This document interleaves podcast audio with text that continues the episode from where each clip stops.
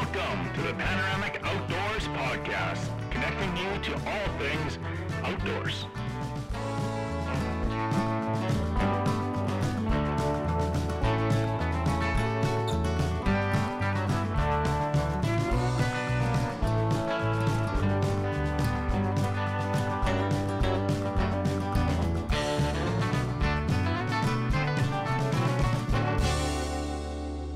Hello there, and welcome back to the Panoramic Outdoors Podcast, episode 161, brought to you by iHunter, Canada's number one digital hunting companion. Today you got April and Brennan talking with Kelsey Bell, an ornithologist out of Winnipeg, Manitoba. And, you know, it was a really good chat that we had with Kelsey. And, you know, she's a very bird smart person. That's what ornithology is, as I have been instructed. uh, April April's definitely the uh, the bird person in the relationship. So uh, yeah, I tagged along and asked some silly questions of my own about birds, and uh, yeah, April and uh, Kelsey really broke down on this one. and yeah, how are you doing, April? Good, good. Um, just keeping busy outside in the garden, trying to get some stuff done before the snow flies the Yeah, bad S yep. word. You got all the tomatoes off, and everything's everything's finishing up pretty nicely there. Did you guys get a frost already? I'm still out in BC, so I don't really know what's going on in Manitoba too much. But So uh, I've had one frost, and it was weird because it hit only half the yard. oh, It like hit the bottom half. You know, for anybody that knows, uh, has been to our property, we live on a hill, on the side of a hill. So our part of our property is low and part of our property is high, and uh, yeah, the the frost hit the bottom half of the yard, and killed off the squash leaves, and that was it. oh, well that's that's all right. Happy accident. Yeah. Lucky, I great. guess you could say on that. Well, shoot, yeah. So the weather's the weather's uh cooling off finally. You know, Mhm. deer moving around, even though you're you're already done with the deer this year. But uh, I'd imagine they're moving around pretty good. I think Sheldon's still going after, and Tristan's still going after, probably. Yeah. Just Yeah. just because the uh just because my deer's done in this house doesn't mean that I'm necessarily done scouting and stuff. You've still got an opportunity to come home and hmm A few more do a tags little to bit fill. of that stuff. So we've Yeah. still been watching cameras and creating pins and all Mhm. watching all the things in iHunter. I've been using the weather forecast um, section of it to kind of watch, you know, what's what's happening with the weather and you know what kind of plans we can make according to that. The nice thing about you know iHunter is if you go into the app and you click the compass um, at the bottom, there it'll show you the weather. So it'll show you your moon phase and it'll show you sunrise uh, and sunset and then what time your hunt actually starts and ends based on that and based on your location because if you know if you don't know this uh, just because you're in manitoba doesn't mean your legal hunting light starts at the same time every section of the province do you remember brennan what the timing is like I believe it's 30 minutes before sunrise or 20 minutes before sunrise. I'd yeah. have to, I'd Yeah, have to check for sure. 20 I check every uh, year. sorry 30 um but do you remember that one time we went duck hunting and we checked the start time at home and it was one time and we checked the start time in minnedosa and it was different Uh no, I don't. I thought it was the same all the Uh, way through. Um, I, I just go by the weather app on my phone, or I have until I really Yeah. got into iHunter, and Yeah. it was just like I knew what time sunrise was, and I knew I had thirty minutes before that. So yeah i it's like in the in the um, hunting guide that there's a chart about all of Mhm. it Yeah. and that's usually by date but i think it's like just a min a minimal amount like a minute or two but it, Oh, okay. it really threw me off so the cool thing about iHunter is based on your gps location you've got your hunt start and your actual hunt end time based on sunrise and sunset in that specific oh, location okay, and then it'll tell you your your weather based on location which Mhm. is which is also really nice um just to know what's happening where you're going yep, that's a pretty handy feature they got in there. yeah that's cool and you know it comes in handy now when you know everybody's like bird hunting and stuff like that and you're picking all these different kinds of places and going halfway across the province for a field and yeah that's super handy hmm Mhm. so i saw that you have been doing some hunting over there. Yeah, actually, we ended up getting out for some grouse in BC here. Uh, found some spruce grouse and some ruffed grouse, and uh, we did pretty well the other day. I uh, I actually used the kitchen cook and made some beer batter chicken fingers. How did that turn out? It was really good, really Yeah. good. Yeah, no, it was uh, it was pretty fantastic. Actually, I had a nice little pile, and yeah, it was really good. That beer batter's, yeah, it's different than most beer batters. It's got a little bit of spice to it. Like it's it's nice. That's good. Yeah, Have you and uh because you went out with a friend, right? Mhm. A work colleague.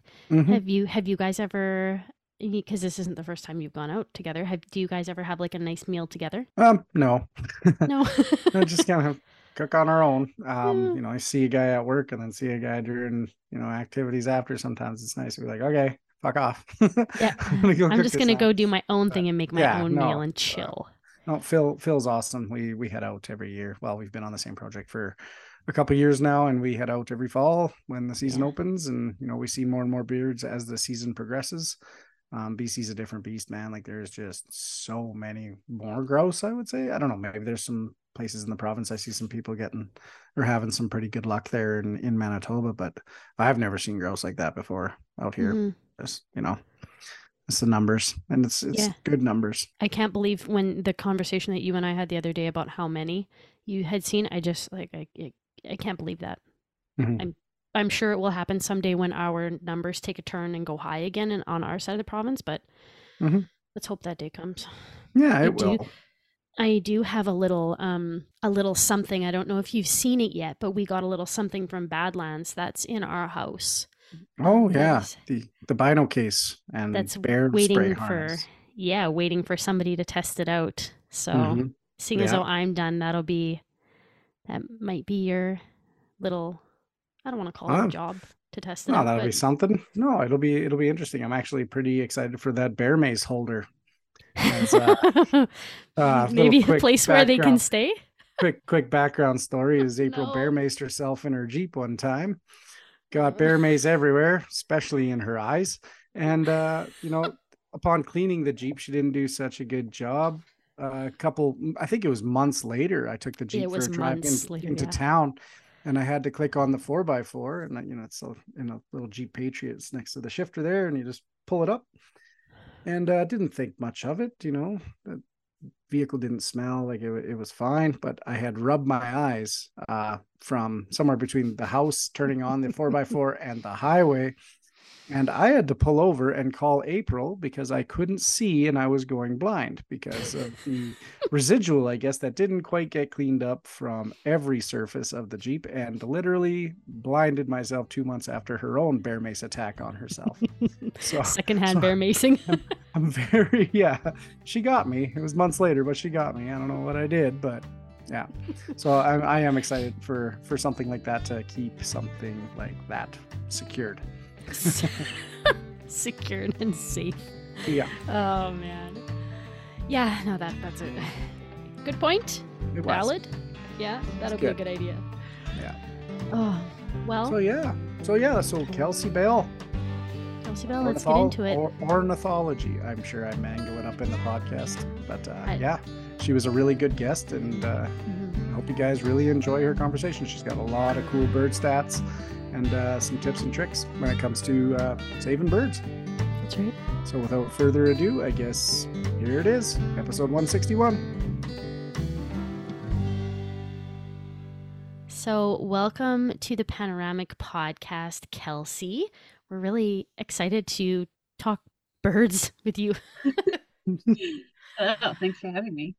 Um, Kelsey, I like I know you well, but I don't think a lot of people that are going to be listening to this maybe might not know you so well. So, can you just kind of tell us a little bit about yourself? I don't know about how you got into the outdoors, maybe what got you into the birds. Sure. Yeah. Um, yeah, so I was born and raised in Winnipeg. Um, did not grow up in a really outdoorsy family. I had one uncle who took me fishing, and he was a huge bird watcher, but of course I was a kid and thought that was lame. Um, and then yeah, I went to university to at the U of M to get a biology degree, but I flip-flopped back and forth. I almost got a business degree. Scary. Um, but I yeah took a biology of birds class and was like, oh, you can work with birds for a living. That's a thing. Um, so yeah, I pretty I remember going back to my uh, advisor and being like, I need to change all of my courses and get back into biology uh, because now I want to work with birds. But I guess it um, kind of stemmed. I went on a volunteer research. I went as a volunteer for a research job thing in a, in Africa for a Oh, month. wow. And part Cool. of so while I was in school, and you know, I went to Africa because I wanted to see the elephants and giraffes and stuff. Uh, and part of my duties were bird counts. So every morning we had to do the bird counts. Oh. At the time, I was like, oh, these kind of suck. You know, it's early. Birds are annoying and hard to ID. And then I got home and started seeing all these birds. And I was like, I wonder what that was. And so yeah, I bought myself a field guide. Then I took the biology of birds class and it just snowballed from there. So it's been nearly 10 years that I Oh started gosh. birding. And I pretty much just went full dove head in, started uh, teaching myself, and then took I don't know. I I I do a lot of volunteering, and I uh, met a lot of people in Manitoba who have some incredible skill, and just like latched onto them and soaked up as much as I could. Uh, yeah. Favorite person syndrome. But yeah. yeah, so I yeah, I got really lucky with some cool experiences. I ended up doing a when I did my biology undergrad, I did an honors. I had a my biology of birds professor like sucked me into it because I was like, I'm never doing an honors. And he's like, Are you sure? I'm like, Yep, never doing it. And then uh yeah, I said I was like, fine, I'll go to the info meeting. Uh so I went. what is an No, honors? Uh, so it's basically a miniature masters that you do Oh, in your undergrad. So you have in biology, it's um you come up with a research question and you have a semester and like a or two semesters and a summer, so a full year to execute the like prepare the research question, execute the experiment or the observations, and then do the write up. And then you have a presentation and like a defense essentially. Mhm. Um, so yeah, at the time I was like, ah, it's too much work. I'm not doing that. And I somehow got sucked into it and got really lucky because it gave me some really good like core experience while I was still in university. So right out of Mhm. university, I got a cool job working with birds uh, in North Dakota, and it just everything just took off from there. So Mhm. Yeah. What uh, what was your honors question or Uh, so observation? I was, yeah, I was looking at purple martins. Uh, so a Oh. lot of people would be familiar with purple martins. Uh, and we were putting GPS tags, GPS trackers on them. Uh-huh. Uh, so we put them on one summer and then they fly south. And in the following summer, we the birds come back and we remove the GPS trackers oh. and then we can Oh, see cool. where they go. So Right. I was looking at what habitats they were using on their wintering grounds. So um, a lot of anecdotal evidence in the past. Uh, so basically, it's like like um, regular people are noticing things and saying that it's one thing. That's what we call like anecdotal. Uh, so they thought that most of the purple martins kind of roosted in cities in their wintering grounds. So when they go down to South America, um, but there was no actual like scientific evidence of any of it. Uh, so I was looking at like where they're actually going and what habitat type. So yeah, we figured out they're using islands in the Amazon. Oh, Uh, and we had birds. Yeah, we had birds from all over. So like Manitoba, Pennsylvania, um, Saskatchewan. Uh, I can't remember some of the other several years ago now, but from all over North America, we're roosting on the exact same island at the same Oh, wow. time. Yeah, pretty like wild. So it's clearly like really critical habitat for them. Mhm. Uh, and purple martins are part of a group of birds that are declining like very drastically. Mhm. Um, so one of the threats to them would be they want to put a whole bunch of dams through the Amazon, which would flood these islands. Um, so it was really important that we got this information because hopefully it'll help mitigate some of the threats by maybe not flooding the islands that they Right. use. Yeah. So, hmm yeah, it's kind Wow. of cool, but the things that you don't without having the technology, you'd have no idea. Mm-hmm. And it was brand new technology. Um, and there was a whole group of people working on stuff. And my specific one was habitat types. They were using broad-leaf um, deciduous habitat. So and I can That's look at that based on like map layers from government agencies and stuff. Right. And Oh, sweet. yeah, it was uh yeah, it was kind of neat and it was cool question and yeah, it got me just enough experience to try some other things. And now I've gone in a completely different direction and I don't and I study grassland. So I left But still the area. habitat. Yeah, yeah, no, I still do a lot of habitat related stuff, but different birds. So yeah.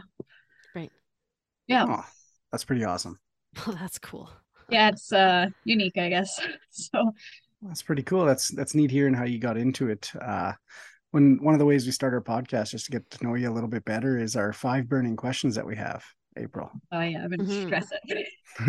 Oh my gosh, no, it's like don't don't stress. No. They're they're questions that you get to like elaborate as much or as little as you want to. Yeah. And of course we tailor a few of them to like your passion. So Mhm. Yeah. um so that you can just go nuts and tell us whatever you want to tell us. Yeah, that's right.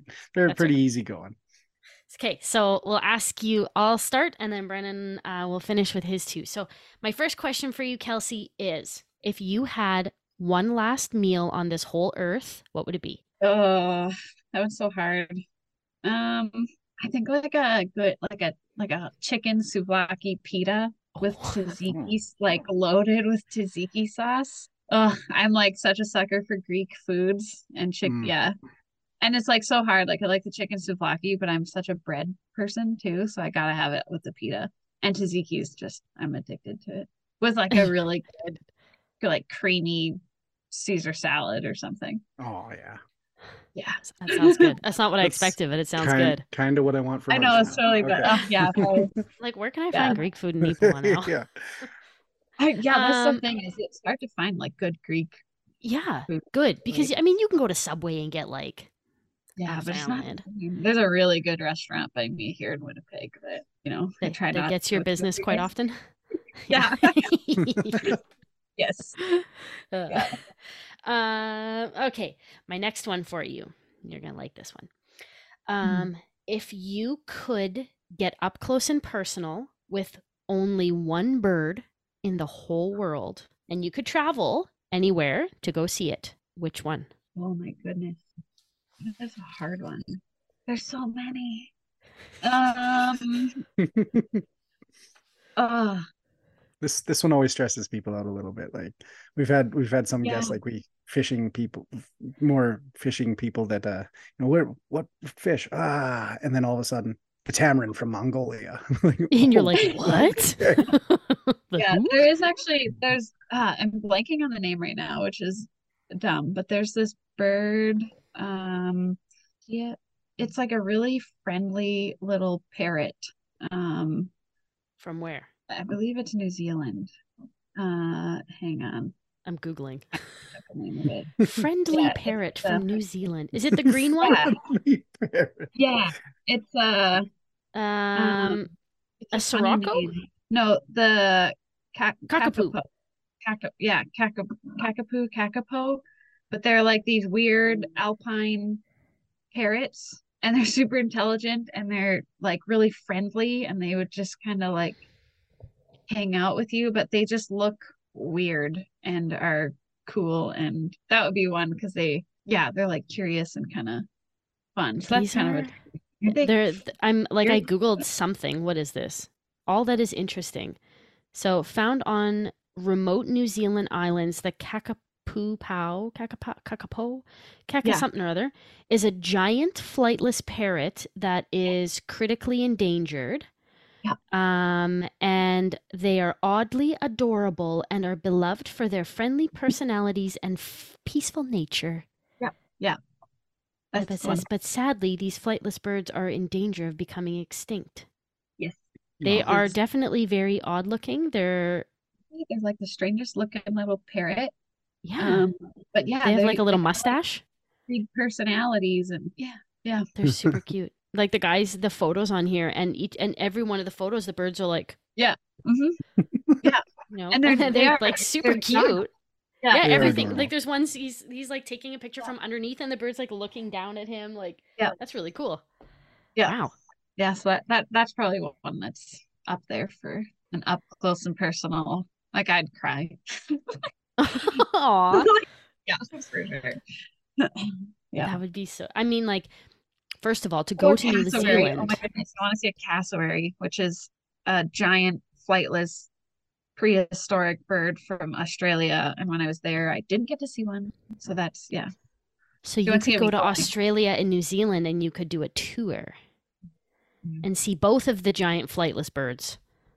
Yeah, cassowaries are the most dangerous bird on the planet. though. What? Yeah, oh yeah, they kill people all the time. Oh, They're very- what? hang on. I'm getting out the Google again. So, so we're going from the extreme of like the nicest bird you can meet to Yeah, just the the biggest bird. dick bird. yeah, yeah, they look, they look like dinosaurs. They Oh, have blue heads. Uh, They're very and like they have these talons that like think of an ostrich but with a bigger head and like a shield. oh, yes. And they got that like Yeah. shield guy on top. Yeah. This like huge. Yeah. They're super aggressive and they attack people like often. Aw. Like yeah, like there's like warning signs all over. Yeah. I like the first article I pulled up is last Friday, a 75 year old man was attacked by at least one of the exotic birds that he rears in his property in Florida, USA. His injuries were so severe that he later died in hospital. of course, it's in Florida because Florida man Yeah. is a thing. That's amazing. Like, look at this! Look at this picture. Oh yeah, yeah. yeah. That's the last thing the photographer saw. Yeah. this is the, the pictures from the phone of the guy that died. Oh, oh that's very rude of me. Sorry. You know, a bird that I like that I see often is uh, uh the shoebill stork. Have you seen the shoebill Oh, yeah. storks? They're so cool looking. Yeah. They're They're freaky looking. They are, but they look That, that would be cool to see too. See how once Yeah. you get like yeah, yeah. They're kind of like evil looking. Oh, oh my. Yeah. yeah, they look they look menacing head on, and then you kind of see Yeah. them, and they just kind of Yeah. give you a they give you like a derp face, yeah, like that one. Yeah, yeah, they scary look looking. evil. Oh, that's I want to awesome. see a penguin. Yeah. Well, penguins are on my list. You know, Antarctica. I'd love to go to the Antarctica and see the. to the north. That would be sweet. Okay. We got far off on that one. That's okay. Um, Backtrack. Number three. Yeah, back on track. Number three, which I feel like is gonna Kelsey's gonna get off track with this one too, which That's is okay. fine. um, what is your biggest bucket list adventure? Can be Oh. anything. Doesn't have to be burden related. Yeah, it just does not have to be bucket list bird-related. Adventure, fishing. Um, yeah, I think like uh like South America for every just just all of it. No, um I'd love to fish like Patagonia region. Yes. Um so that like is a Jurassic Lake where they have like the giant rainbow trout um in Argentina, I believe. Mhm.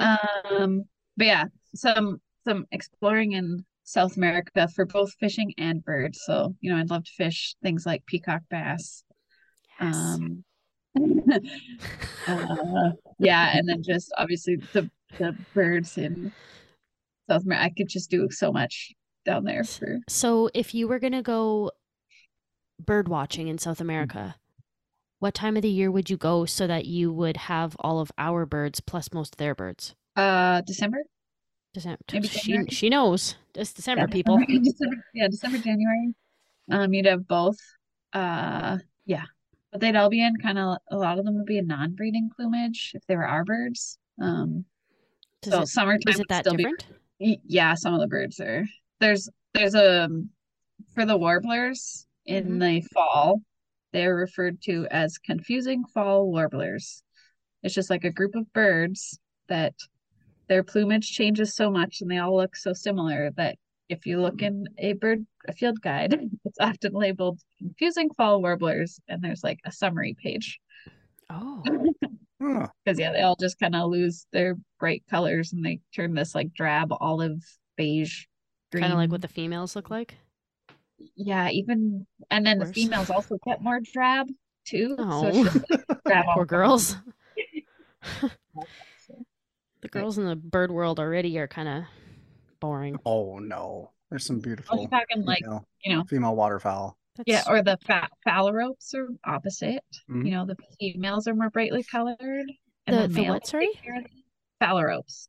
what's They're that? like a small little shorebird type duck thing. oh, Um, they often they're really tiny. They sit in the water and they spin in circles. Kind of look like, yeah, they just I don't know. They look goofy. Um, kind of but there's three species of phalaropes in Canada, and all all three of them, the females are the more brightly colored ones compared to the males, and the males are the ones that take care of the nest. So the females dump Wow. your egg. Peace out. Yeah. Peace out, bro. Yeah. Have fun. And a belted kingfisher is one that a lot of people don't know that it's the Hmm. female that is more brightly colored than the male. So that yeah, the belt. The males don't have the belt, only the females do. I told you she knows so much, Brennan. Hey, I believed you. As soon as, Before as soon this, as I was like, as you, soon like as you were we're gonna get to into this with Kelsey. yeah. She can ID anything. yeah, you were It could be a Yeah. blob in Uh, the sky. It could be a baseball, and she would know. She Yeah. would be. Brennan, she's an ornithologist, okay? And I'm like, I believe you wholeheartedly. I believe you. I can't remember what it was when we were at when we were fishing when we were carp fishing and there was a bird and it was flying and it was like way far and like all you could see was its like ass and its wings flapping and I'm like Kelsey what's that? And she ID'd it. And I'm like what? How? You know, I could just be like making it up, you know. I could just tell you anything. I would believe you though. Just gotta She's say like oh, it's a hummingbird. all right cool.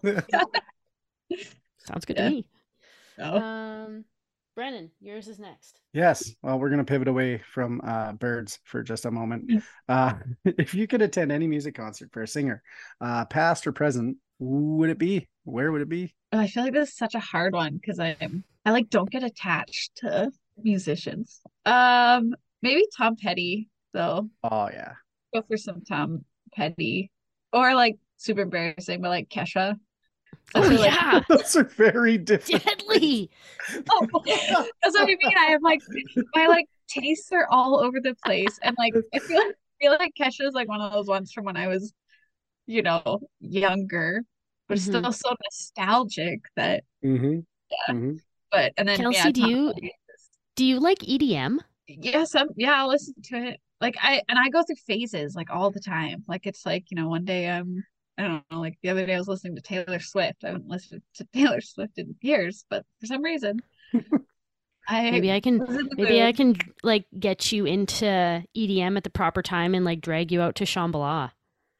Yeah, you just have to set, send me. It's really about like the vibe. I used to dance, so I find like a lot of my music, it's like, is there a good like beat? Mhm. Is how I like. I'm less of like a lyric person, but like a Yeah. feel of the music. So Yeah. And like don't drag on too long to get me into the song. Yeah. Like Yeah. Mhm. let's go here. If it's gonna be a good like dance music, it needs to be quick. Let's, Get in let's there. go here. yeah, no, I'm all over the place. So yeah, that's funny. your April, first uh, on. April's mus- April's musical stylings are often the uh, just determined by random things. In the day, she could be making pierogies to Sandstorm, and then be in the other room and just be doing, you know, some This country true. song. Yep, it's just Yep. all, all within That's- an hour and a half of each true. other's. Yeah, Yeah. that's Mhm. that's me too. That's Depends on like music what is. I'm working on. Mhm. The mood. Yeah. Awesome. Well, the final one is one that we kind of do with everybody. Uh, we call it "fuck you money," but if there was an unlimited amount of money, whether you found a bag of it or it's just genie in a lamp gave you unlimited money, what would you do with it? Would would you go on a trip? What would you buy? Just anything. Uh, like become a professional traveler Yeah, I would good save it all time. and be super cheap traveler. so that I could travel Yeah. around forever. Yeah, yeah. I don't know. I I like waffle between like you know wanting land so I can get away from people, but also mm. I want some sort of like van so I can just travel wherever I want, whenever I want. Oh Pack yeah. up the binoculars and the fishing rods, and off. I go. Or like a tracked side by side so I can get to like the good spots on like Winnipeg. Yeah, man. We're just so ya. specific, but It, it makes a big Yeah. difference. It makes a big difference.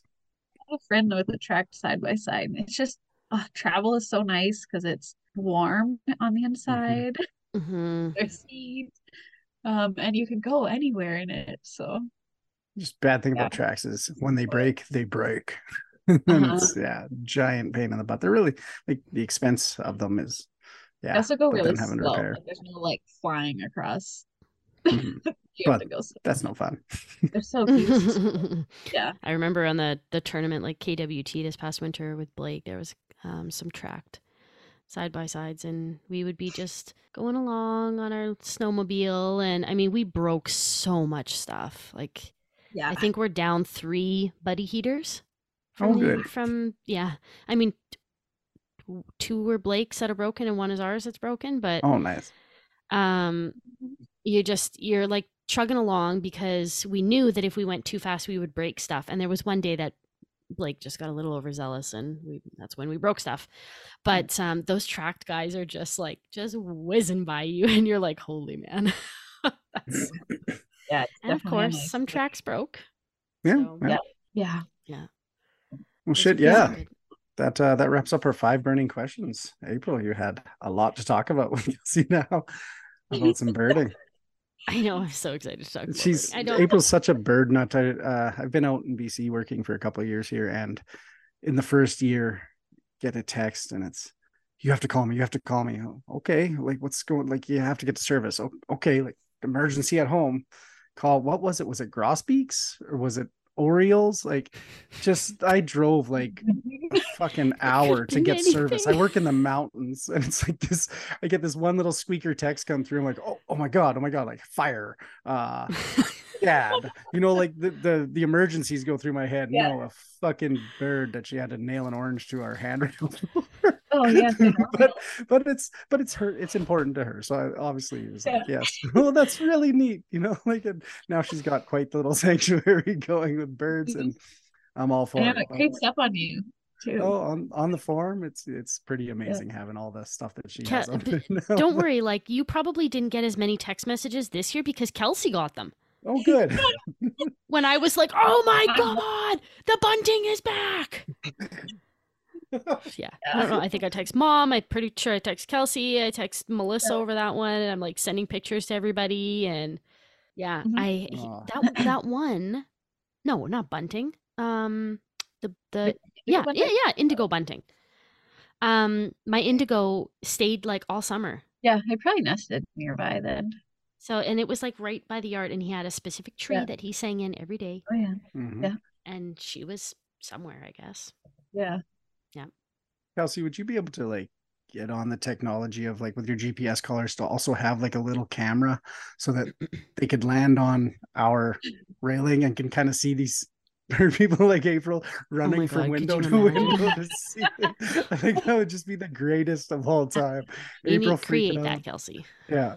just stuck to the window. There's the dog in the one window that's interested in Yeah. everything outside, and then there's April. Yeah, just just frantically running Just a from face. the kitchen Yeah. window to the bedroom window. Yeah. Oh yeah. That's me too. I think that would I think that would be amazing. Um, Yeah, I don't think we're quite at that level yet.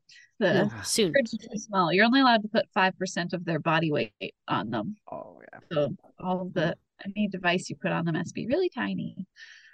So that's our limiting factor is weight, which is battery size. Is battery oh, size. Oh my gosh. So Yeah. Yeah, limiting there's like factor nothing. you can't get batteries small enough to last long enough for some of the so when I did the purple martin stuff, that was the smallest bird who had ever had GPS Attached to it. We've gone smaller now, but yeah, back then, like Where 10 years Way ago way now. back when, seven years ago. Yeah. Yeah. What what Um, part of the bird are you putting the uh the trackers on?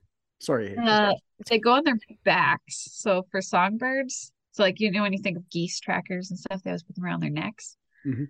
or they put them on little leg bands on their ankles.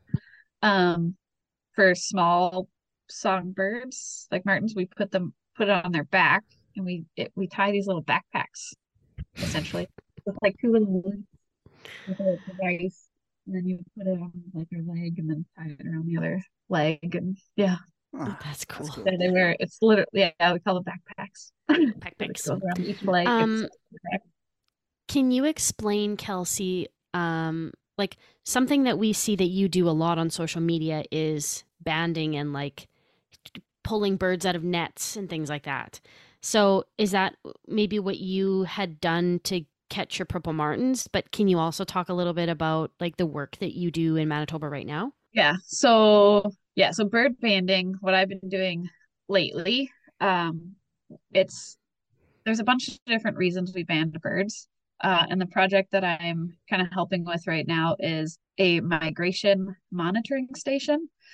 So what those are is they generally run during the spring and or the fall. And it's a very standardized protocol where you set up nets, and I'll get into the nets in a minute. We set up nets 30 minutes before sunrise and you run it for six hours. Um, so assuming the weather is good, um, we start 30 minutes before sunrise, and every half hour you check the nets for birds that have just passively gone into the net. And the nets we use are what we call mist nets. So M I S T, like fog type mist. Um, and they're called that because they're very hard to see. So they kind of look like giant volleyball nets, but with four different levels in them. They're split into kind of four sections, and they're usually 10 feet or yeah, 10 feet tall, and they're like 12 foot feet long.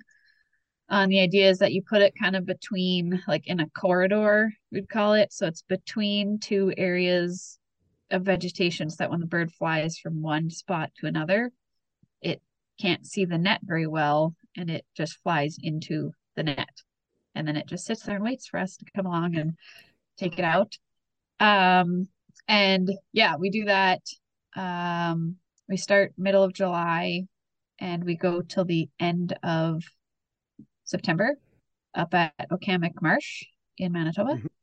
Mhm. Uh, and yeah, once we when we ban the birds, we're collecting a lot of data from them at the same time. So we're we do all sorts of measurements like wing length. We determine the age and the sex of the bird. So was it basically was it hatched this year or is it older than this year? Uh, most birds are very challenging to age past like one years old, basically. Um, and then we also check if they're storing fat. Um, so fun fact about birds, they have see-through skin.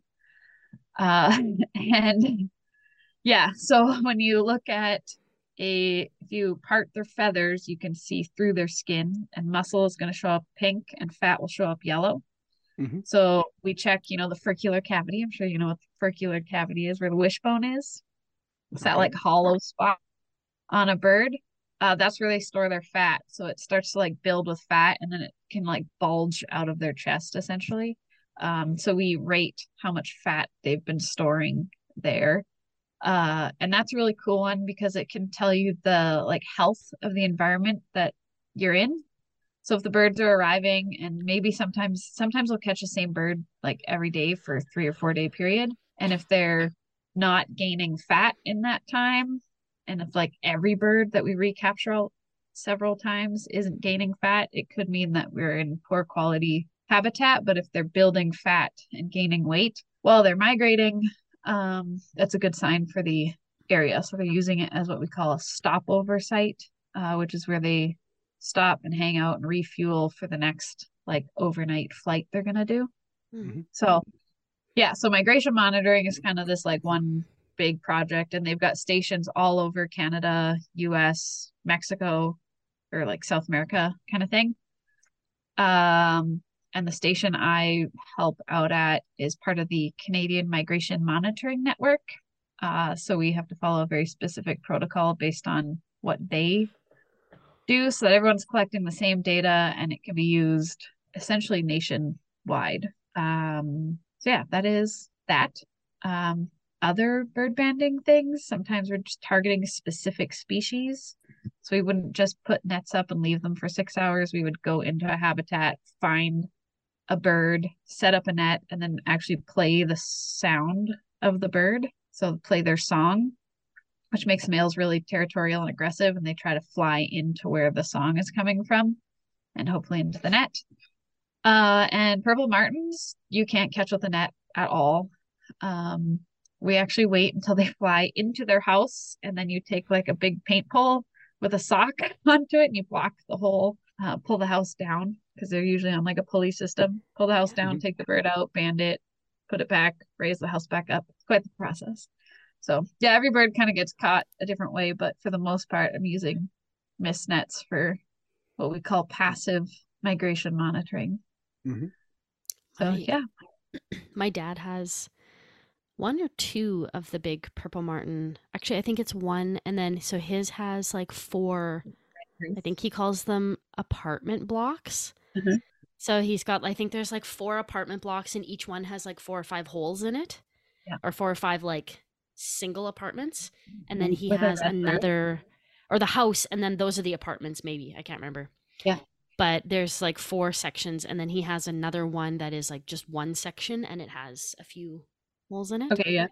And yeah, so it's just, I, I know how excited he gets um, to to when they're there and he'll like use a stereo and he has um the purple martin um like Decoy? song like mating songs or Yeah. or do they have a song that's that's for them to like gather kind of thing Yeah, so purple martins are what we call a gregarious species. So they like to be in groups. Mhm. Uh, so at the beginning of the season, they tend to go to areas like when they're picking which house to go to.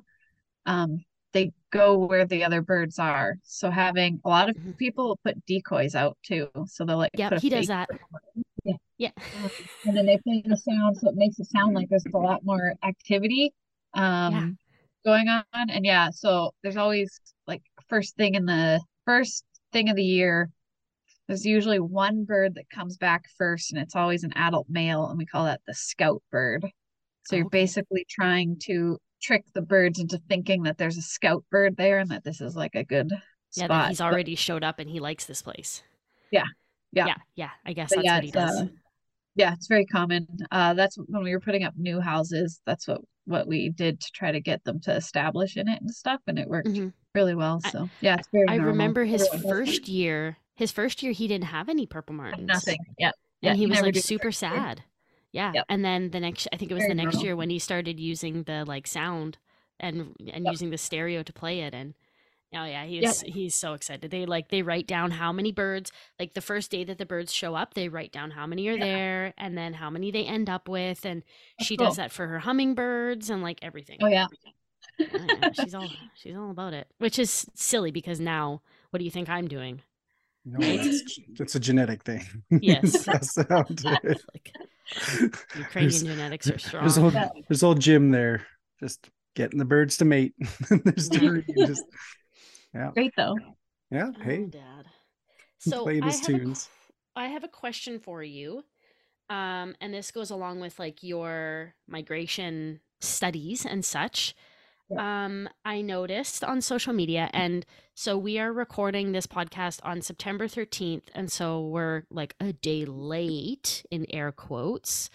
But hopefully, the information that we can give people will be helpful and they can remember it for other times or during other migrating seasons.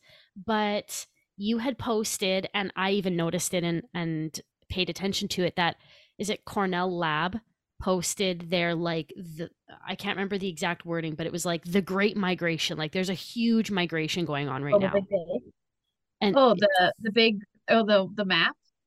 I Why can't remember. There was like yeah, there was like a map and it was showing the migration and like it seemed like this is like a bigger event than normal. Yeah, so it's um it's actually something they put out every year. So we can they can track bird migration using like satellites.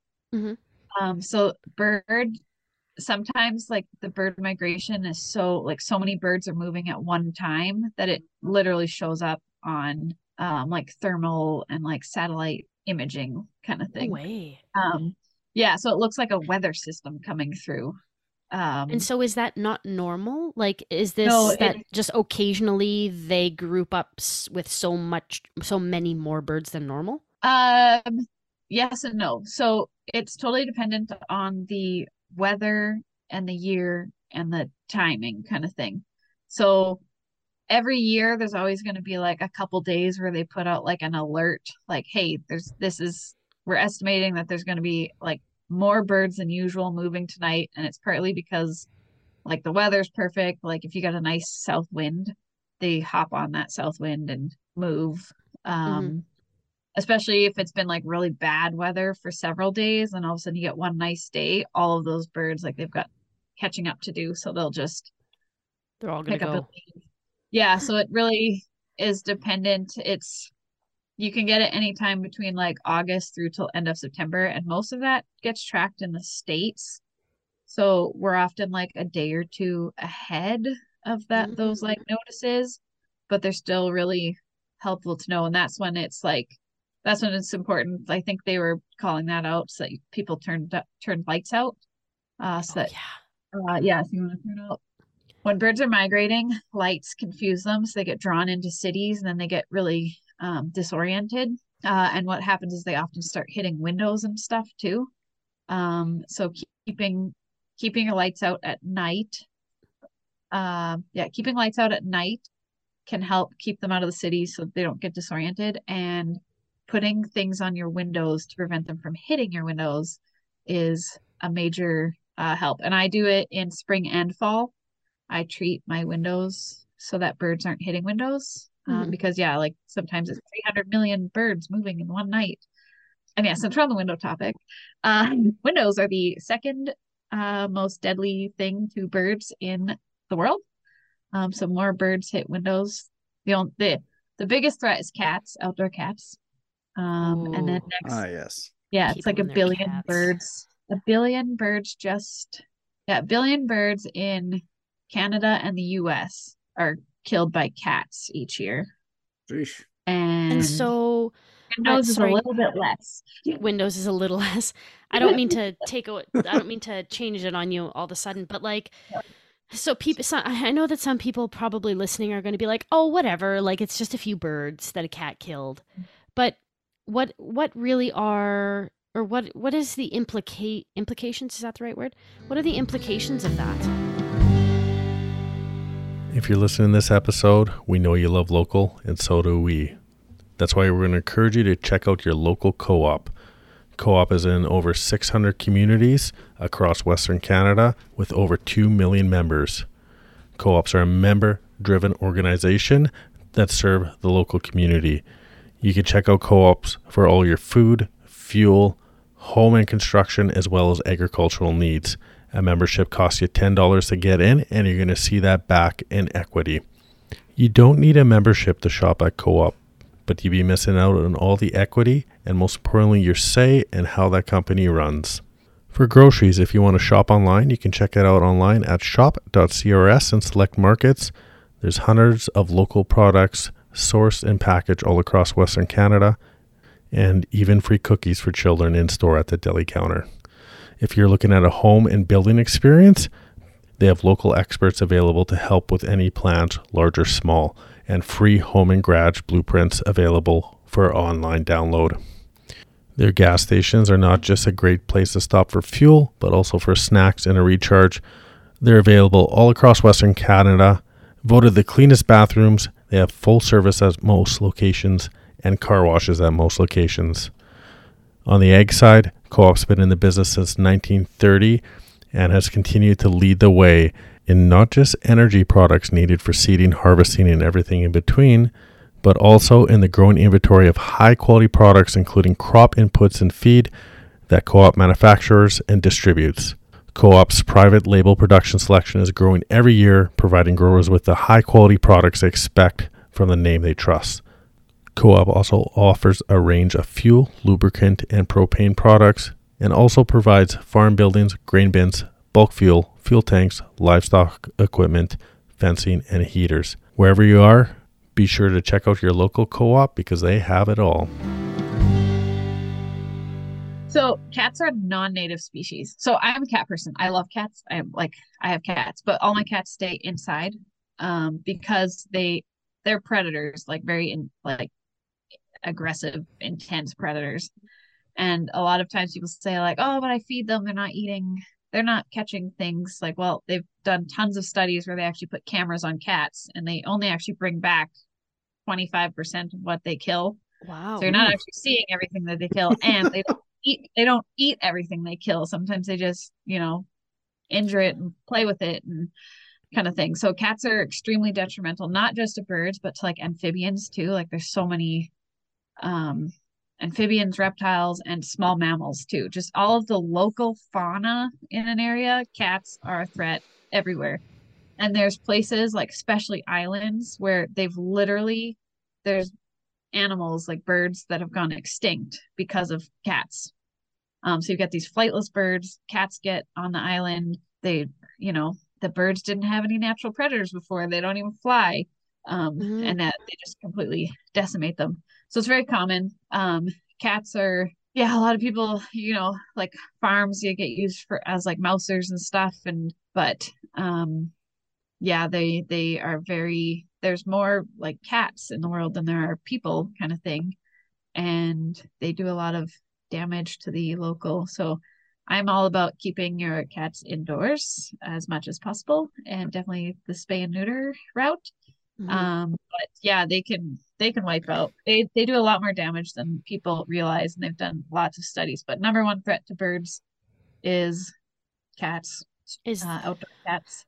Are there ways that say for example you live in town or something and you know that there are cats in the neighborhood is there ways that as a property owner you can help kind of make your yard more of a sanctuary and help to keep the cats out spray hose Um, yeah, I was gonna say it's oh, it's a lot of like watching them and like getting rid of them Mhm. yourself. So you know, traps, whatever. But I have heard it sounds weird, but apparently male urine. So like men can go around peeing in their yard, and it's supposed to keep cats away. Just keep cats out. Don't worry, we'll save you. My, my husband's like, great.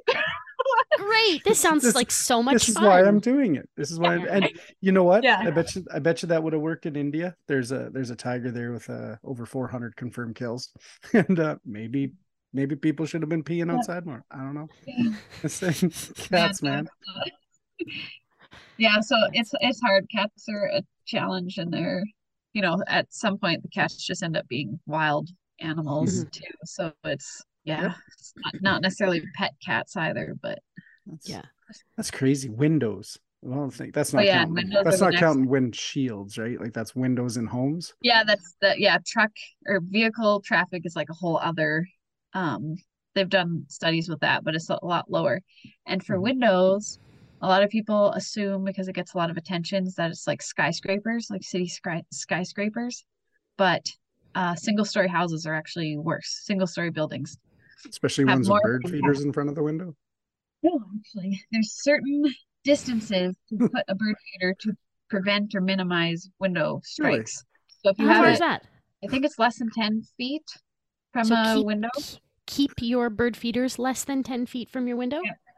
Is that so that like if they are picking up speed to fly that they don't have enough like airspace Yeah. to get going to smash into a window? Yeah. yeah. So so so there's two ways. There's to keep it close enough that they don't have enough momentum. Um, it Mhm. also creates kind of a reflection on the window uh, that breaks the reflection of the like the what happens. Okay, birds hit windows for several reasons. One, they see the reflection of the trees and like habitat like in front of the window, so it looks Mhm. the same. So they think they can just fly into like that next tree, and it's a window. Um, another one is there's plants on the inside of the house that they Mm. think they can fly to. Mhm. And the third one is you've got, say, you've got like a big window on the front of your house and like a patio window at the back. So they think they can go all the way through to the other side. Mm. So for to prevent window strikes, you want to break up the reflection, essentially, like break up the image that they're seeing. Um, so having a bird feeder closer to the window adds something else that it's the reflection's not as um clear, but it also slows them down so they don't have as much speed that if they do hit the window, it's not going to be lethal. Mhm. Um, and then the other thing to do is keep it, uh, there's a certain distance away that I'd have to look up. You can keep it either very close to your window or very far from the window to prevent Okay. lethal strikes. Did you also Um, say and there was a coating? Stickers. Yeah, so there's Stickers. there's so there's a ton of different um window treatments we call them. Um the reflective hawk shaped silhouette things don't work. Um Good to know. they yeah they are okay on a small window and they might work for a little bit but it's not going to be permanent so when you if you're thinking of a bird that has a reflection or just looking at a reflection they're small birds so you want to break up the reflection so that the bird doesn't think it can squeeze between that area. So if you've got Mhm. like a silhouette of a bird in one corner of the window you've still got this huge section that the bird sees.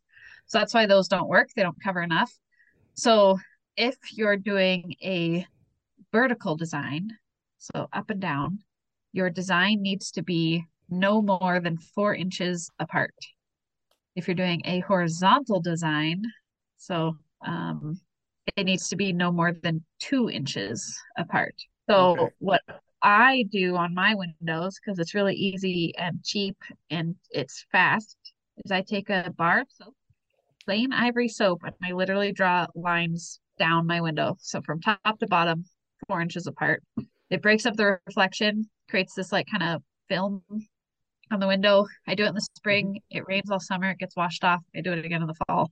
Don't hit my windows. Um, there's all sorts of like uh, stickers you can get to put on windows, but the important part is having them spaced out. If it's a vertical design, it's four inches. Horizontal, two inches.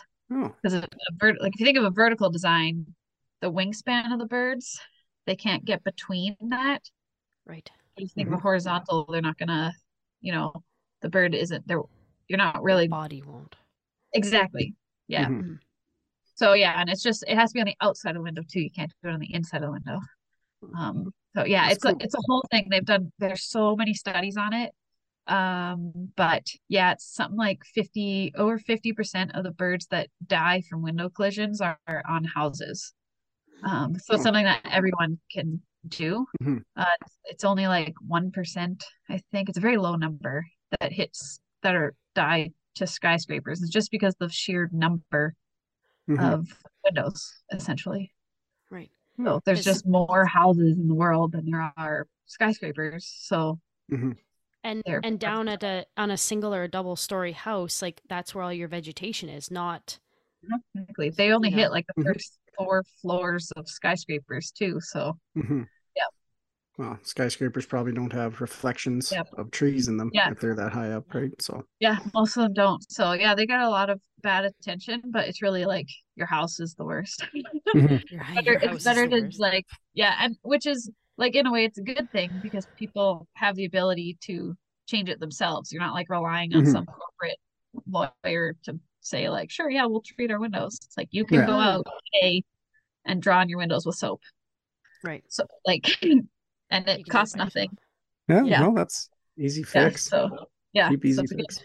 good solution to And the soap makes sense because, like you said, you put it on in the spring, washes off, put it back on in the fall. It's not you don't have Yep. to like a bar of It's not- soap is what four dollars something like that. yeah, the Yeah. Super cheap, and you know you And don't it- have to go out and buy stickers that aren't going to stick next year and whatever, right? Mhm.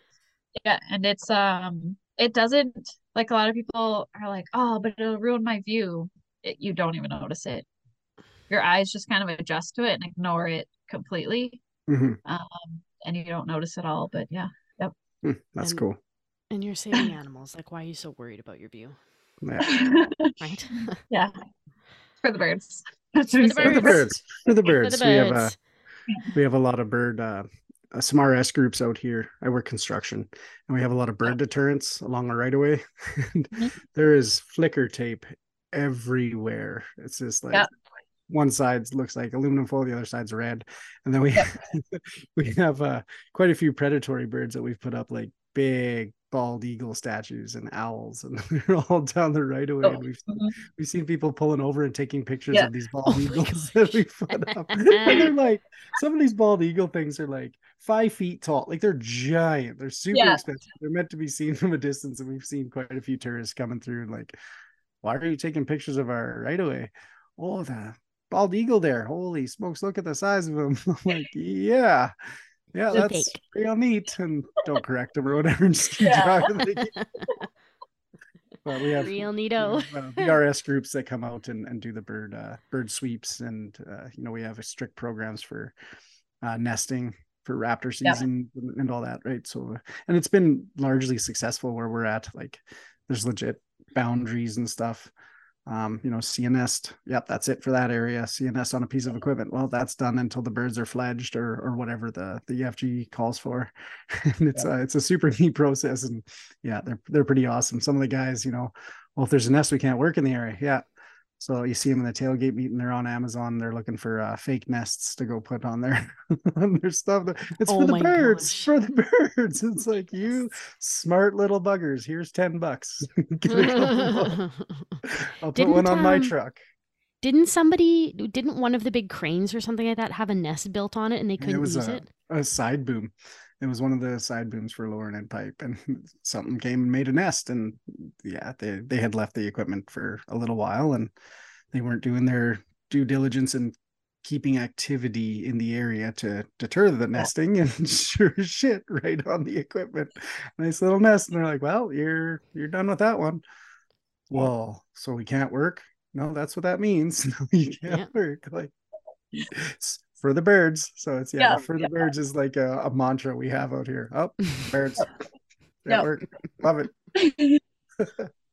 so it's it's neat though. It's it's nice to come up and talk to these guys. They're they're very nice people too. The RS crews. They, you know, they sit there and they bird watch and they they're writing down. They're they're very meticulous in in when they Mhm. seen what they're doing, sounds it's making.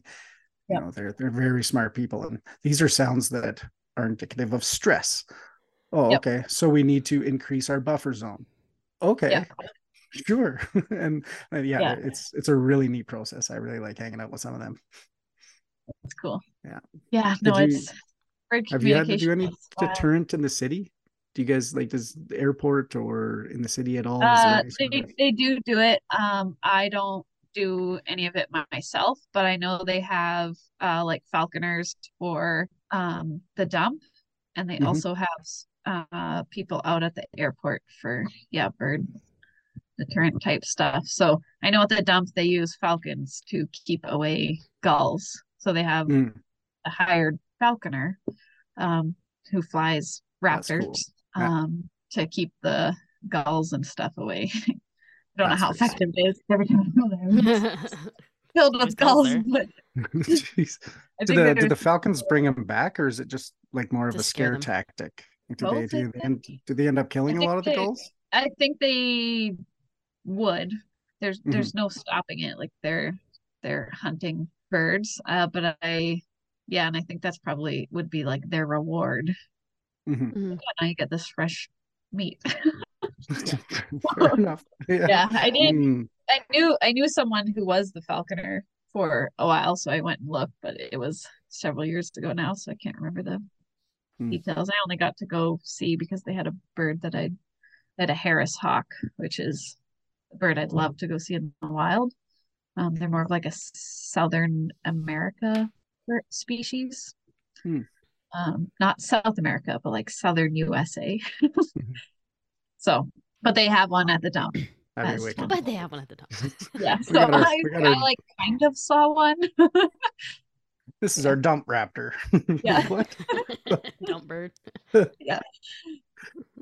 That's awesome. Um, I just want to. We talked a lot about some like ways in mitigating harm for birds. So I just want to recap all those things so that if people are listening, they hear it all in one space. And if they're, you know, looking for ways that they can help birds during migration or in general, like what what are some things that you would say to people if they were interested in doing what they can as just a general public person to like help birds? Cool. Yeah. Um, keep cats inside. Big one. Um, try to keep lights out and you know treat your windows so that especially during spring and fall, like you don't have to do it in the summer and the winter. The birds are most at risk during the migration seasons. So spring and fall, which is in Manitoba, is spring migration starts kind of like mid-April till end of May. And no one's gonna like to hear this, but fall is August. for birds. Um, August through till like end of September is when you'd treat them for that. Um, other like little things you can do is, you know, this is my bird friendly coffee plug.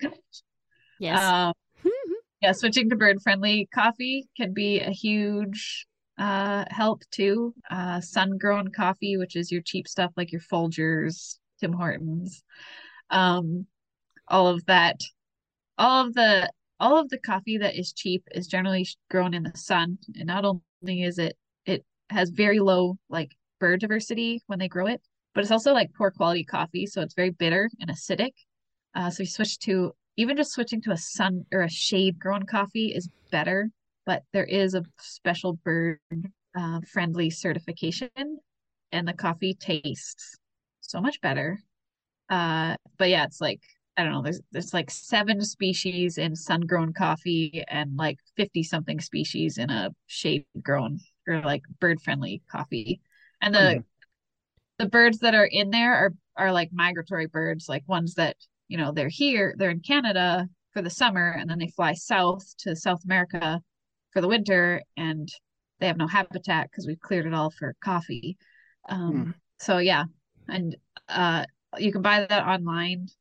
Uh, just look up bird friendly coffee and lots comes up. Mhm. Um, but yeah, if you do bird feeders too, uh, it's really important to keep them clean. Uh, so every like week or so, do like a 10% bleach solution. Um, and if you're feeding hummingbirds, do not use red dye. Uh, that's one that it can make them really sick. Um, yeah, don't feed ducks bread. Uh, everyone a- loves to feed. Everyone loves to feed ducks at on the you know they throw bread out for them on the river like at the duck pond at Assiniboine Park and stuff, but uh, it's got no nutrients to it. It fills them up without giving them anything, and they essentially just starve and they get like, like a an issue we call it angel wing. So their feathers grow in without any feathers on them essentially, and then they can't Oh. fly. So yeah, don't feed birds bread. It's very bad for them. Feed them uh like seed. Like if you're if you have to feed the birds, feed them seed. Um yeah, but those are kind of like things that any person can do at all time. Mhm. If you want to attract birds to your yard, adding some sort of water feature is the ul- ultimate best way. Mhm. Uh, so you can have water all year round. Um, it's good to have a bubbler so it has that like sound and also the motion kind of draws them in.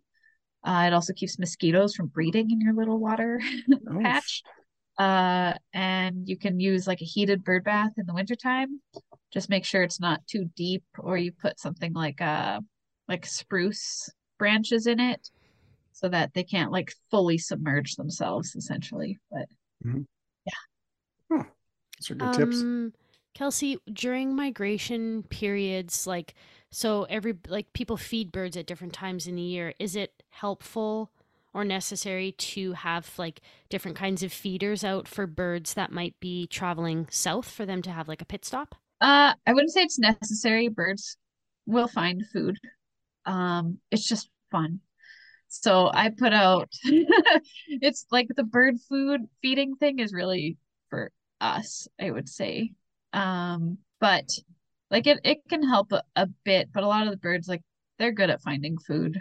Um, so put out whatever you want when you want. The only risk is that if you start feeding in the wintertime, you have to continue all winter.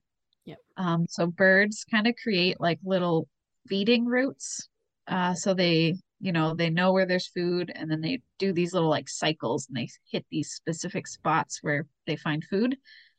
And if they show up, say it's like a bitter cold day and they show up to one of their like feeding patches and there's no food there, now they they potentially might not have enough energy to get to the next patch kind of thing. So Mhm. if you are going to feed for the winter, you have to make sure that you do it all winter, like really consistently. Otherwise, I would recommend just stopping like October or something and picking it back up again in April. Because you Hmm. can do more harm than good if you stop feeding partway through the winter winter and it kind of like throws off their cycle. But otherwise, there's really no harm to feeding the birds at any time of the year, as long as your feeders are kept kind of clean, because there is a parasite that can go around and wipe out finches. Mm. Um, so it's important to keep them clean too. And try not to feed corn. Um, eat things like black oil sunflower seed because corn, nobody eats the corn. It, just makes a mess. You're just going to attract Mhm. mice to your yard. so Nope, no good. yeah, they just they the birds are picky. If they don't like it, they huck it. Yeah. So if uh and corn is not one like mourning doves will eat it, and that's about it. So Geese. and if you've got turkeys coming around and you geese and mallards. yeah. So yeah. we we have a black oil sunflower place right close to to home there okay. by Yeah. Yeah, it's a Yeah. pretty good system actually. The honor system. You go in, he's got uh, a, I shouldn't maybe say it on the internet, but um, he's got like a Quonset there, and people just with a jar throw in the money, Yeah. grab your bags, and go. That's nice. It's a really yeah, good you just drive in there and take your Yep. bags, and and he's got Mhm. bag bags on bags on bags. Oh like yeah, Yeah. there's always. I'm a not sure what it's like right now, but there will be like 50 bags piled up, Mhm. and then like I have never been in there without like he, he never runs out. It Nope. seems like Yeah. so And it would be in high demand. Yeah, Mhm. And and it's gone like it's gone up in price, and I think mom had called him because that's where she gets her bird seed, and uh, he had said that you know he like there are more people buying now, so Mhm. he's trying to keep up. Yeah. birding was one of, was another one of those things that a lot of people picked up during the pandemic. Mhm. Yeah. You know, they're all stuck at home and they look outside, they're like, "Oh, what are all these birds out my window?" And as well bored, everyone picked up bird, bird watching and fishing. Uh, Which is um, good. yeah, Yeah. which is fantastic. Um, because well, and those are like two things that you would have done before the pandemic. yeah, I was doing it before it was cool. Okay, yes. Um, Kelsey is your primary is fly fishing. Would you say that? yeah, that's my favorite. Um, yeah, fly fishing's my favorite. Um, I don't. Yeah, it's just something something different about it. It's a bit slower, um, bit more methodical. Um, it's a lot of satisfaction when you catch a fish on like a fly that you made yourself. you Mhm. know it's Mhm. just like i feel like there's a whole other experience because it's like right from the beginning you make the fly and you don't have to make flies to fly fish kind of one of those like you know fly fish gets a fly fishing gets a bad rap because people think it's so prestigious but um we're not all like that You're not all purists. yeah. yeah i'm not a purist at all i fish catfish Yeah. rolling over their graves um but yeah no it's just uh yeah i got into fly fishing when i when i worked in north dakota. So you know a weird place to get into fly fishing. Yeah. um but just immediately fell in love with it and have kind of been slowly learning but uh yeah sometimes it's hard to fly fish. Like we live in manitoba. It's windy all the time. Um so that can make it a challenge. And then also depending on who you're fishing with i don't always want to pull out a fly rod because it gets you know a little more complicated on a boat. Hmm Mhm. so yeah but fly fishing it's definitely my favorite and i like to try different species on it and challenge myself a little bit. So big challenge. Yeah you're usually i think the most the, the most posts and pictures and stuff that i've seen is is big cats. Ah, yeah i'm That's addicted. cool. Like which cool. which like when someone's like oh we're just gonna go fly fish for cats i'm like you're gonna do what for cats yeah like you're gonna Yeah. catch one of those big things on a fly rod I know it's like like talk about adrenaline. Like it's like can't like yeah, there's there's no words for it. It's as soon as one hits, it's like you know. Like there's no like, oh I don't know what this is. It's like I have a cat. Like your like drag is peeling. You've got mm-hmm. no no control. You're just hanging on for dear life. And I think that's pretty much what it is. It's yeah, it's uh it's exciting because it's like, you know, you're like stressed. So like I just want to like land this fish because it could get off at any time. Like we're using, you know, hooks. They're they're no the hooks are smaller than my pinky kind of thing, like Mhm. length. Like, the tiny like you see some of the like usually people on shore fishing with like a size one aught hook. We're fishing with like size four, size six. Yeah. So it's several sizes down, and um, a lot of people have a hard time believing like you caught a cat on that. It's so tiny, such a big fish. It's like, yeah, they just kind of they grab it, they self set the hook pretty much, and they're just off running, and you're just hanging on. And as soon as you get any sort of like give, you're just like reeling. Like it's one of the only fishes that takes you straight to your reel. Like a lot of times you're hand stripping line in with a fly. And a cat, I've never hand stripped a cat. It's been my reel has done. I've had to use the drag on my reel for every cat. Oof. Sometimes you- you're fighting it for 15 minutes. like like I can't just, believe that's crazy. like and you can feel you because they barrel roll right and the Mhm. fly rod is so bouncy that you can Mhm. feel I'm like oh it's rolling like i know exactly when that fish is rolling and so you're trying to like get your angles right so that your tent keep your tension and you, you know you're standing waist deep in the red river like trying not to hit your boulders like yeah, it's like an, like another cat comes and smashes you, and yeah i've had that happen where i've been oh standing my and it, goodness, like hits me in the back of the legs it's kind of I freaky would, I would freak. I would freak Oh, out. oh yeah. Yeah, you'd lose it. I might have lose my mind. once or twice out there when, and if you're facing the current the right direction, it kind of gets like caught. like it's like oh my stuck. god, You're like, no! Mm-mm. But- yeah, it's a, Have you it's ever like had- a whole other world. Have you ever had a cat get like right to the very end of your line, like into the Not to backing, the- yeah, I've gone into the backing. Um, I my biggest is 37 and a half inches. Jesus. Yeah, yeah, and that one that was a good like probably close to 20 minutes. Um, and just like I could barely lift the fish, kind of thing. Like it was just heavy. Um, but yeah, 37 and a half is what we measured, and just that one was into my backing, I think twice.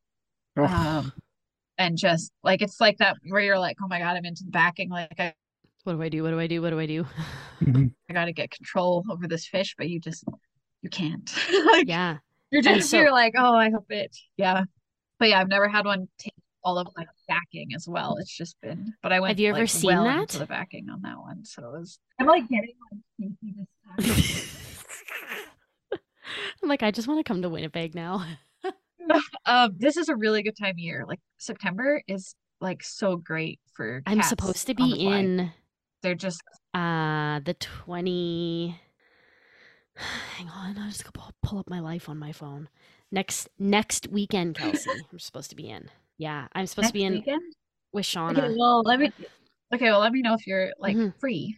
We'll try to make something work. I'm banding then, but we could do like an evening thing anyways. you're banding over the weekend I banned from the 17th to the 30th, so 14 days straight. Every day. um every day in the morning right Yeah, Yeah. half an hour before sunrise until, and we go six hours. Text me How Okay. does it turn- Actually, I'm just gonna because I think we've had a conversation about this before that maybe I shouldn't talk about on the podcast. So I'm gonna send you a message. But I'm also Okay. looking. Your 17th to 30th, you said. Yeah. Yep. Bird.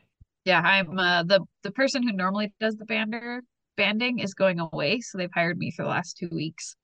So I'll be there. every day. Um. So in the evenings, is that when you normally kish kish fats? Holy man. Yep. Fish, Fish cats. cats. in the Yeah. evenings, Yeah, and yeah, you like into highlight. the dark. Yeah. What time are you at the banding station in the morning? Uh, half an hour before, well, like 45 minutes Like before five? sunrise. Yeah, whatever sunrise. I don't know what sunrise is right now. It's early, scary early. It's later now. Like a month ago, we were. I was yeah, out by there. like two minutes every day, it's earlier or whatever it is. Let's two whole see, minutes.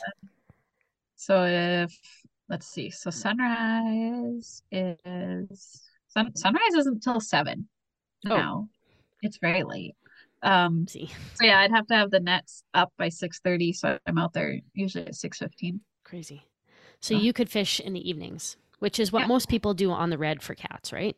Yeah. Um, and I think a lot of people that listen have heard about catfishing, most likely, and probably about the red. But um, just because I'm thinking about it now, cats aren't the only thing that you can catch there. No, no, we've uh yeah, so out at Lockport, um I have a 30 inch carp from Lockport. That was also a Oh fun my one. gosh! Um on fly.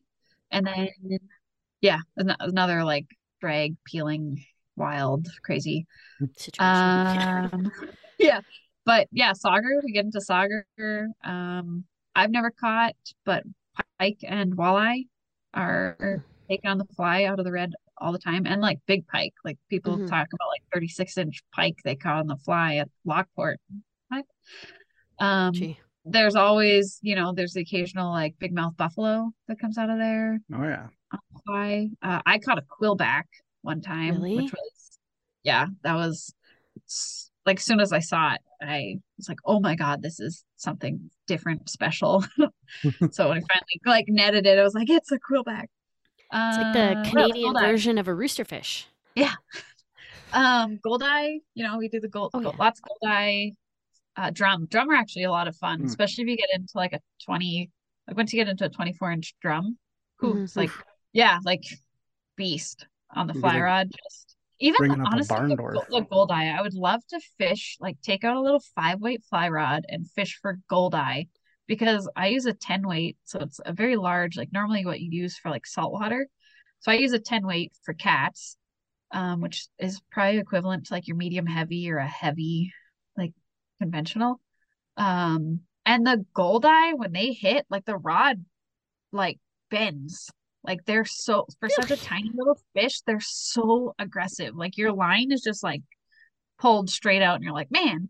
And then they swim straight at you, though. So you go to set your hook, and they swim straight at you. So you got something. You're like stripping line. and oh my god like yeah so you end up losing several of them um because they're just wild but it'd be so fun out there on like a little five weight but i'm too afraid to bring a five weight rod out onto the red and like accidentally hook into a cat Yeah, smash all like- to pieces. Just yeah just I've, I've heard of people taking out equipment that's like a little bit too small and the reels Mhm. just like exploded Oof. Really? yeah Um, yeah, so would an eight weight work on the red? yeah eight weight would be like the bare minimum that i would ever take out on the Yeah. red Mm. um That's I have an eight weight somewhere. yeah yeah yeah eight's eight's bare minimum um and then i prefer a 10 but i could probably get into a nine now that i'm more Mhm. comfortable and you know i've had some practice Had some practice.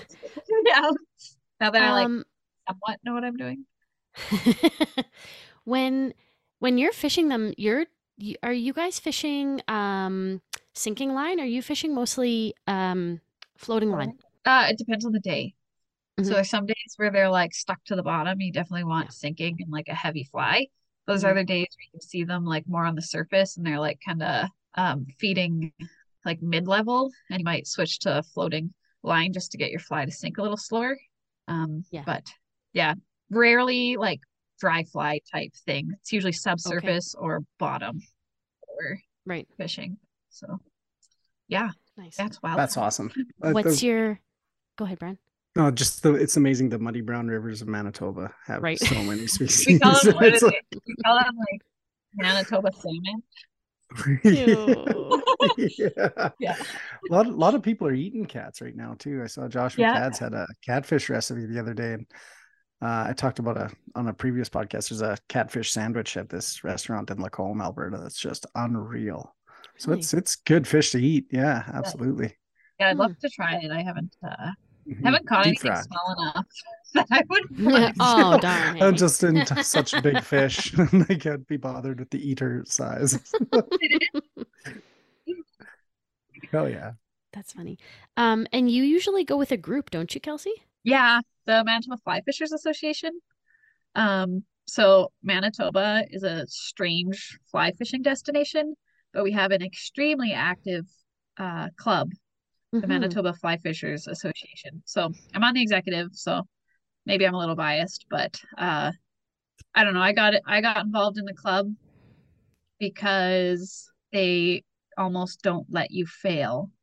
So they're so willing to share information with you and they want you to succeed so badly that they're just like, you know, I was oh, I've been a member for 5 years, so I was, you know, a somewhat young female coming into what I was worried would be like an old boys club kind of thing. Mhm. Mm. And it's like yeah, there's it's a lot of older men, mostly older men, but it does not have the old boys club feel. Vibe, They're yeah. just like like I was like welcomed in, like part of the family, just treated like one of them kind of thing. And um yeah, just they share so much information and I've learned so much and it's why I've probably why I've stuck with fly fishing because I know if you're trying to do it on your own, it can be really frustrating like when your cast doesn't work. Yeah. Um, because it's quite the, the learning curve to get the cast right. But they do all sorts of different like we meet every Tuesday and in the spring we do casting clinics. So all their experienced casters will like help you with things. And so yeah, Oh, my that's cool. casting. Yeah, we have so many different mentoring programs and we do different um like we have a fly school. So in May we have there's two different days that we do like a fly fishing school. Uh, we've teamed up with Manitoba Wildlife Federation and done some events with them. But Mhm. yeah, there's just always something going on, and everyone's so willing to help. And they do like we have a cabin in the Duck Mountains that members can have access to. Like, Hmm. like, like it's it's it's amazing. Like for a non-typical fly fishing area, the Mhm. fly fishing community in Manitoba is very active. Um, and we have some like world renowned fishing in Manitoba. Like you're talking like northern Manitoba, like grayling and char. Then you've got Mhm. the Parkland region, like um, you know, tiger trout in Manitoba is like people come from all over yeah, Canada just to to fish for tigers. the tiger Mhm. trout. Yeah. Um, Yeah. it's one of the like most successful lakes they have. Uh, and then the catfishing too. There's people people when they find out about catfishing like on the fly, they travel from like the states up to Manitoba to and they usually talk to people at the club to find out like Mhm. how they do it. Someone's always willing to help, but it's just so unique. Like it's nowhere else in the world fishes for cats on the fly like we do in Mhm, Manitoba mhm. Mhm. it, it's so unique. It's unheard of. like no one, no one believes you. So no one believes you. yeah, yeah, and That's they're cool. big cats too. Like Oh. we've got big cats in Manitoba, so it's yeah, yeah. No, I'm very involved with the Fly Fishers Association because they're just such great folks. That's pretty much it. Aw, because they're such great Yeah. folks. I will. Yeah. Um, Kelsey, we've kept you for an hour and 20 already, but I want to ask you one more question, or I want to allow you to do something um, before we let you go. Um, do you want to plug the banquet? Sure. Yeah, tell us about the fly fishing banquet. Yeah, so obviously we are a like not not for profit organization. So we and we run a lot of educational programs. So we have an annual fundraiser. Um, so our banquet is November 4th in the evening at 6 p.m. We hold it in Winnipeg at the Viscount Gort. Um, amazing food. We've already got some really good prizes rolling in. Uh, but yeah, if anyone wants to go to the banquet, you can. Tickets should be available. You can find us on Instagram, mb underscore flyfishers, or our website, mffa.org. Um, but get a hold of us if you want some tickets, or if you just want to donate some prizes too. We're always looking for donations because it's it's kind of our major biggest fundraiser of the year. And um, we are in serious need of some eight weight fly rods because our education program is growing immensely and we only have five weights right now. So we'd love to get Hmm. some eight weights at some point so that we can actually go out to the river um, and do a bit more hands-on stuff. So but yeah november 4th 6 p.m Viscount. And yeah you can get a hold of me for tickets or the club or yeah Yeah. Awesome. Thanks for sharing that. And Thanks. then uh, I I like to do this with people. Um, Kelsey, where can people find you if they want to watch more about your birding and your fly fishing? yeah i'm mostly active on instagram i guess so it's kelsey dot in the wild um and on facebook it's actually the same thing um but yeah that's and i'm on tiktok too but i'm not that active it's the same. Kelsey dot in the wild. Uh but yeah instagram's kind of the the main bread and butter. Mhm. That's less less uh with no actually like financial kickback of any sort though so. Yeah, right. but yeah no i share a lot of uh probably a lot of really dorky things like you know what birds are coming through my yard and i love when people send me id questions so don't ever hesitate to send me like what's this bird i've had everything from like strange drawings to oh voice gosh. recordings of someone trying to imitate a bird oh my goodness. Actually, I think Oh, I yeah. did that, didn't I? Yeah, we get it all the hmm. time. People are like, I heard this bird and it sounds like, and they'll send me like a voice recording of them trying to mimic it. I've had, yeah, drawings. People draw me a picture and be like, it had this like thing. And yeah, yeah She's our resident bird ID. Yeah, yeah it's a good challenge for me too. As part of it. That's why I love it. Keeps you remembering what everything looks like. Yeah. Yeah. Keeps it all fresh. Yeah. So and then We had to- to talk about it. we had one of the RS guys out here when I was coming back one time. I, I saw a, gr- a great big white bird in a slough uh, just before Saskatoon. I was like, it looked like a heron, but all white. And like Lady before I heron? could even get it, he's yeah, he's just like it was an egret. it was like, I "Hey, saw one man." this morning. yeah, Wait. I'm just like oh, like I can barely get it. He's like egret. Yep. Explain. he's like sorry, it's just a it's just a tick I have. Like, "Okay." Yeah. yeah, well, that's, that's pretty great. well, Kelsey, I want to thank you for spending some time with us this afternoon and rest of your day. Yeah. Thanks for letting me uh fully nerd out here. yes.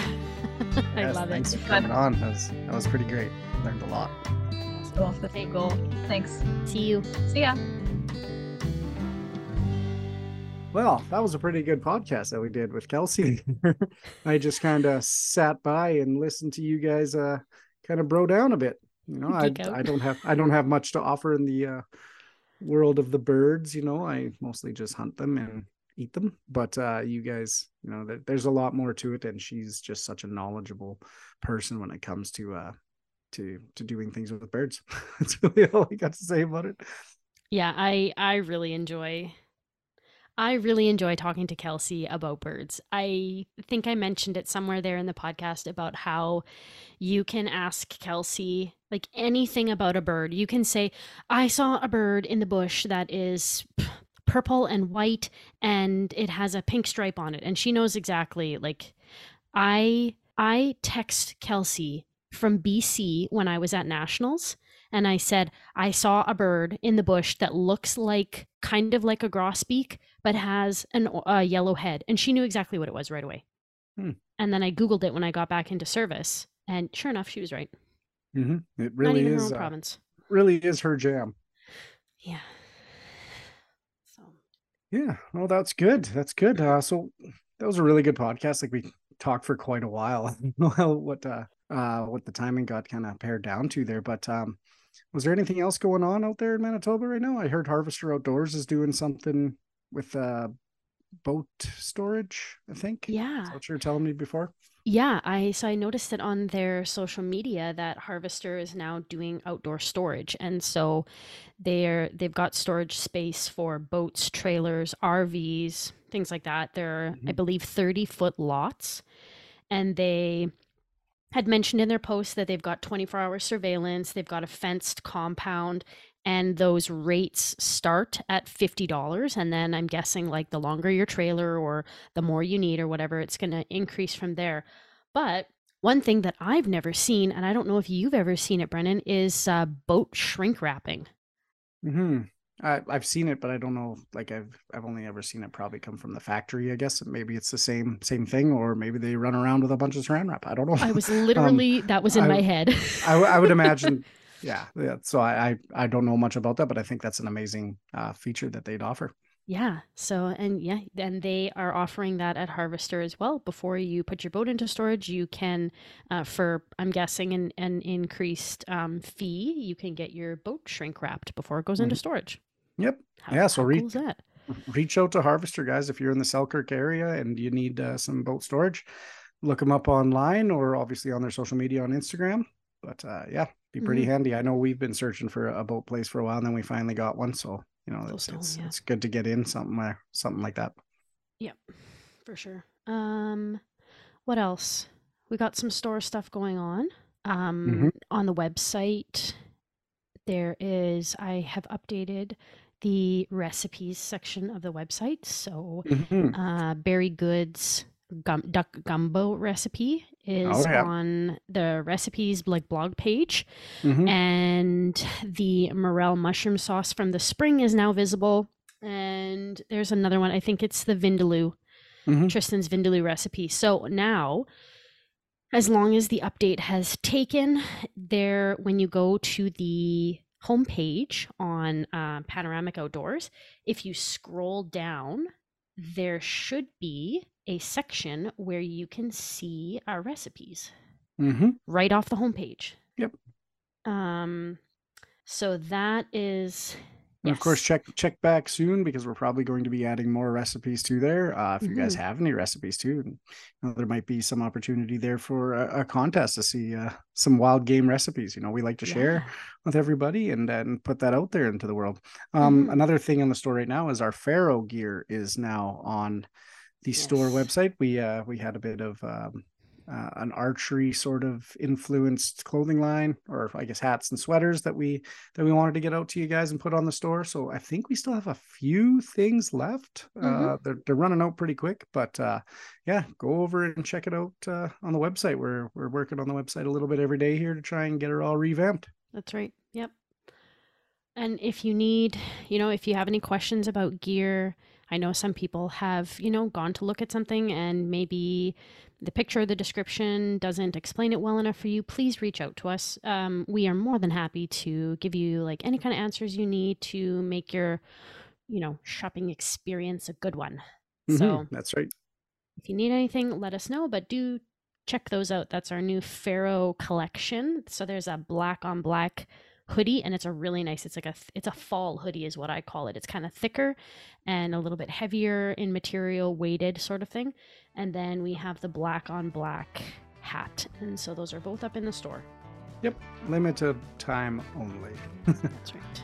Yeah. Yeah, well, I think that's pretty much all we have uh, going on right now, guys. Thank you for tuning into the episode. Um, like I said, we had a blast talking with Kelsey, and I'm sure she'll be uh, coming back on at some point here for April to pick pick her brain a little bit more. But uh, yeah, thanks, guys.